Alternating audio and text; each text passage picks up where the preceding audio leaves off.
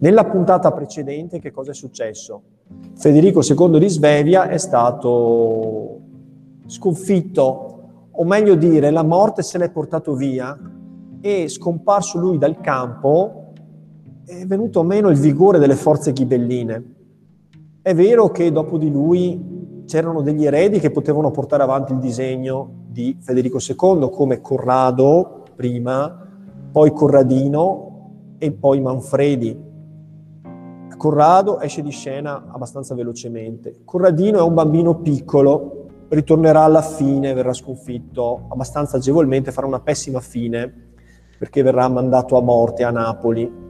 La figura più importante dopo la morte di Federico II è quella di Manfredi. Ma Manfredi, dopo aver ottenuto alcune vittorie, subisce una sconfitta a Benevento. L'ultimissimo tentativo di riprendere in mano il disegno di Federico II è quello di Corradino, che viene sconfitto a Tagliacozzo nel 1268, a quasi 20 anni dalla morte di Federico II. E allora si capisce perché è finita la scuola siciliana nel 1250. È finita per la morte di Federico II. I 20 anni successivi non sono stati anni tranquilli in cui i successori di Federico potevano portare avanti la politica culturale di Federico II. Erano troppo impegnati nel tentativo di consolidare il regno, di portare avanti la guerra, ma alla fine chi ha trionfato? Sempre lei, ha trionfato la Chiesa. Perché la Chiesa, tradita da Federico II, il quale era il suo figlioccio, alla fine è riuscita a mobilitare tutte le forze, sia quelle dei comuni, quelli guelfi, che si sono schierati dalla parte della Chiesa, per esempio Firenze. Questo ci interessa perché riguarda la biografia di Dante. Cioè, nella seconda metà del 200, i guelfi si consolidano al comando di Firenze, non ci sarà più storia.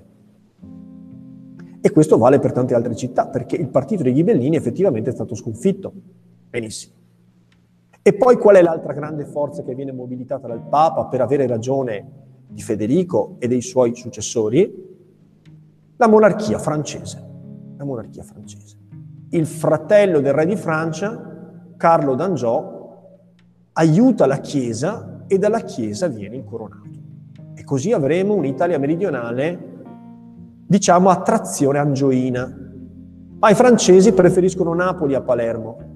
E a quel punto, finisco il riassunto della puntata precedente, a Palermo, dopo alcuni anni di malgoverno francese, scoppia una rivolta che passa sotto il nome di Vespri Siciliani.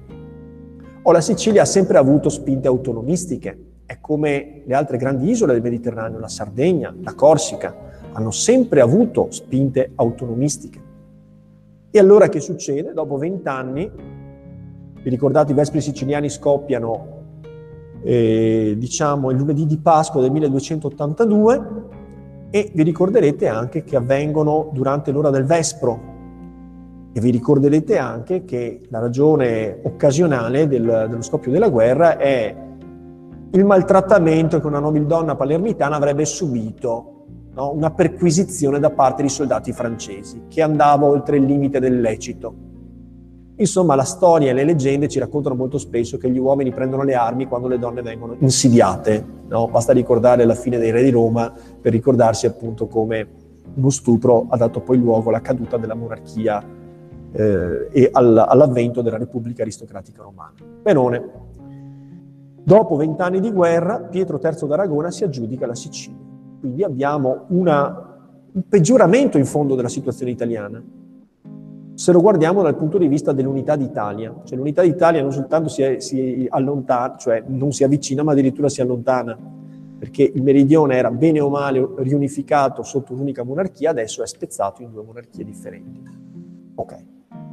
Allora, che cosa dobbiamo guardare, cosa dobbiamo seguire adesso, che tipo di sviluppo dobbiamo seguire? Io vi propongo di fare questo. Seguiamo la Germania e dopo seguiamo la Francia, cioè 2 grandi attori che abbiamo seguito fino adesso, poi dovremo allargare lo sguardo anche all'Inghilterra. Però ricordiamo, anzi ricordatemelo voi, la Spagna cosa sta facendo in questa fase storica? Sta facendo la Reconquista.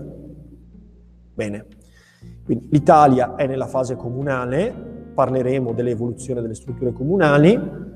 Dell'Inghilterra teniamola un attimo in sospeso, ne parleremo, ma ricordiamoci che l'Inghilterra comunque ha partecipato a tutte queste vicissitudini, soprattutto quando, vi ricordate appunto, c'era stata la divisione tra Federico II e Ottone di Brunswick, Ottone IV, vi ricordate? C'era stata la lotta in Germania per decidere il nuovo imperatore, a un certo punto la Chiesa aveva scelto Federico II e l'Inghilterra, questo ne parleremo a tempo debito, scelse invece di sostenere Ottone, e quindi l'Inghilterra subisce delle sconfitte. Comunque lasciamo perdere.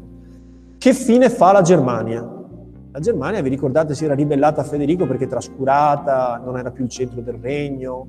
Adesso gli svevi sono andati. Che cosa succede in Germania?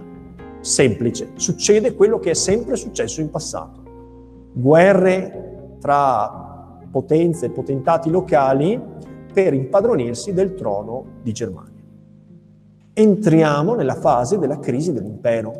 Cioè, fino a un certo punto l'impero è stata la più grande istituzione ad ambizione universalistica lì schierata per tenere testa alla Chiesa, addirittura proiettata nel senso di sostituire la Chiesa nella direzione, insomma, nell'unificazione dell'Europa cristiana.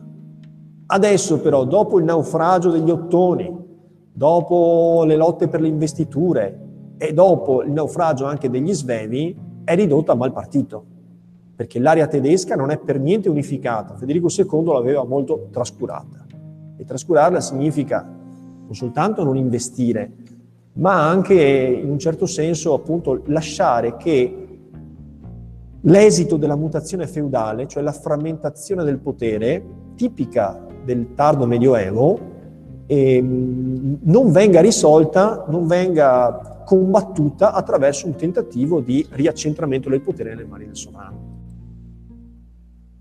Ebbene, dalla Germania, episodicamente, qualche imperatore, più forte di altri, ma tutti molto effimeri, cercano di ricompattare l'area tedesca e di riproporre il progetto di unificazione, non soltanto della Germania, ma anche dell'Italia, ripercorrendo la strada che hanno già percorso prima. Federico Barbarossa e Federico II di Svezia. Tra tutti varrà la pena di ricordarne uno solo, Enrico VII di Lussemburgo. Le ragioni per cui lo ricordo sono essenzialmente ragioni letterarie, perché è l'imperatore nei confronti del quale Dante nutre le sue più grandi speranze. Dante nel frattempo è stato espulso da Firenze dopo il 1300 e la sua unica speranza di ritornare a Firenze è che arrivi un imperatore in Italia e che pieghi i guelfi neri che con l'appoggio del Papa governano Firenze. Per cui lui ripone tutte le sue speranze in questo Enrico VII di Lussemburgo, il quale effettivamente ci prova. E Dante lo incoraggia, gli dice: ma dove ti fermi? Ma dove vai? Perché perdi tempo? Perché ti proponi di combattere Cremona, di sconfiggere Brescia, di piegare Pavia? Vai a Firenze, non perdere tempo, è lì che... No, voglio dire, se tu devi abbattere un albero, cosa fai? Cominci a spilucare i rami? No, vai a segare la base del tronco, no? Vai a Firenze, vai a Firenze. Enrico VII non va a Firenze e anche lui muore improvvisamente. Per cui Dante a un certo punto se la mette via. A Firenze lui non ci rimetterà più piede, in effetti mi risulta che sia ancora a Ravenna, non è più tornato a Firenze, neanche da morto. Benissimo. Quindi, a parte questo momento magico, insomma, in cui sembra che sia arrivato il nuovo Barbarossa, Enrico VII, ma poi si rivelerà, non è questo, non è così, l'area tedesca non è in grado di, diciamo, ricompattarsi intorno a un forte imperatore. Addirittura a metà del 300, nel 1356, si giunge all'emanazione da parte di un nuovo imperatore, Carlo IV, a noi non interessa più di tanto, di un documento legislativo molto importante che è destinato a segnare la storia di questo non lo so, di questo simulacro di impero, perché impero è il titolo di imperatore rimane, ma di fatto c'è poco di sostanzioso, insomma, o di sostanziale. Questo documento si chiama la Bolla d'oro. In che cosa consiste? Consiste nella formalizzazione del modo attraverso il quale verrà individuato il nuovo imperatore. Alla morte di un imperatore bisognerà procedere così, attraverso delle elezioni formalizzate. Insomma, l'area tedesca sancisce il proprio rituale di elezione, il proprio conclave civile. Ci saranno 7 elettori, i cosiddetti grandi elettori, 4 laici, che adesso vado a elencarvi, e cioè il re di Boemia, il conte palatino del Reno, il duca di Sassonia e il marchese di Brandeburgo. Ciascuno di questi elettori laici dispone di un voto. E poi il numero deve essere dispari, altrimenti si rischierebbe la paralisi della parità e si rischierebbe quindi di risolvere la partita, come al solito, con delle guerre, con delle lotte di successione dinastica. E allora ci vogliono anche 3 elettori, e questa volta saranno ecclesiastici. Come mai ecclesiastici? Vi ricordate al tempo di Ottone I, no? Il privilegio di Ottone. L'imperatore dovrà per forza essere un imperatore germanico.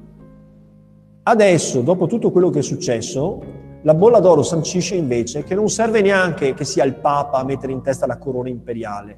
Saranno direttamente gli alti ecclesiastici di Germania. Quindi l'elezione dell'imperatore è una partita che si svolge tutta dentro i confini della Germania, che interessa solo il clero tedesco, che non coinvolge più neanche il Papa. Se volete, in questo gli storici vedono la fine dell'ambizione universalistica dell'impero e la trasformazione dell'area tedesca in un semplice regno come tutti gli altri. Sì, ancora il re di Germania, diciamo, si fregia del titolo di imperatore, ma è un titolo vuoto perché non coinvolge più la Chiesa, se non la Chiesa locale. Quindi chi sono i 3 grandi elettori ecclesiastici? Gli arcivescovi di Magonza, di Treviri e di Colonia. Il Papa non deve più intervenire, non serve più la corona italiana, la corona di ferro, per diventare imperatori. È un grande cambiamento, è un po' come ammettere che la Germania ha perso ogni speranza di poter contare sulla politica italiana. Se volete, è lo sviluppo estremo di quella pace di Worms, di quel concordato del 1122, con cui si era distinto, con una specie di steccato, l'area tedesca dall'area italiana. In Italia comanda il Papa, in Germania comanderà l'imperatore. A questo punto il divorzio è avvenuto. Tra Papa e imperatore non c'è più modo di intendersi. Quindi l'impero farà per conto suo e il Papa farà per conto suo. D'ora in poi l'area tedesca è destinata a diventare un regno come tutti gli altri, e peggio degli altri. Perché, come vedremo, mentre in Spagna, mentre in Inghilterra, mentre in Francia si stanno formando delle forti monarchie che rimediano al pasticcio del feudalesimo, in Germania invece questo non avviene. Proprio perché non si afferma una dinastia, e comunque anche con queste regole ogni volta bisogna eleggere un nuovo imperatore, questo imperatore sarà di regola paralizzato, incapace di agire. Dovrà di volta in volta fare quello che a lui permettono di fare i 7 grandi elettori. Quindi su questo vorrei far capire che siamo arrivati al declino dell'impero. Questo significa che siamo di fronte al trionfo della Chiesa? Badate che quando dico il declino dell'impero non intendo dire che l'impero scompaia. L'impero germanico formalmente scompare nel 1806 e sarà Napoleone Bonaparte a farlo cadere. Ma quello che rimane è il simulacro, l'ombra, lo spettro dell'impero. È qualcosa che non può avere nessuna velleità di conquistare niente, nessuno. Né di contrastare la Chiesa, né di unificare l'Europa. Se lo spirito dell'impero esisteva, non è più in Germania. Ci sarà forse trasferito da un'altra parte, non lo so, o forse sarà scomparso per sempre. Ne parleremo. Quindi trionferà la Chiesa, direte voi. Ha vinto su tutti i tavoli a mani basse? Apparentemente sì, perché il Papa ha deciso per esempio l'assetto dell'Italia meridionale. Angioini, gli aragonesi sono diventati pro tempore regnanti in Sicilia perché lo vuole il Papa, perché lo ha consentito lui, lo ha concesso lui. Insomma, il Papa può fregiarsi, può convincersi di essere l'unico grande protagonista della storia europea in questo 300. E per confermare la sua forza, un Papa, che è rimasto un Papa proverbiale iconico, Dante ne parla tantissimo, cioè Bonifacio VIII, indice una cosa che non è ancora finita. Indice l'anno santo, il giubileo, nell'anno 1300.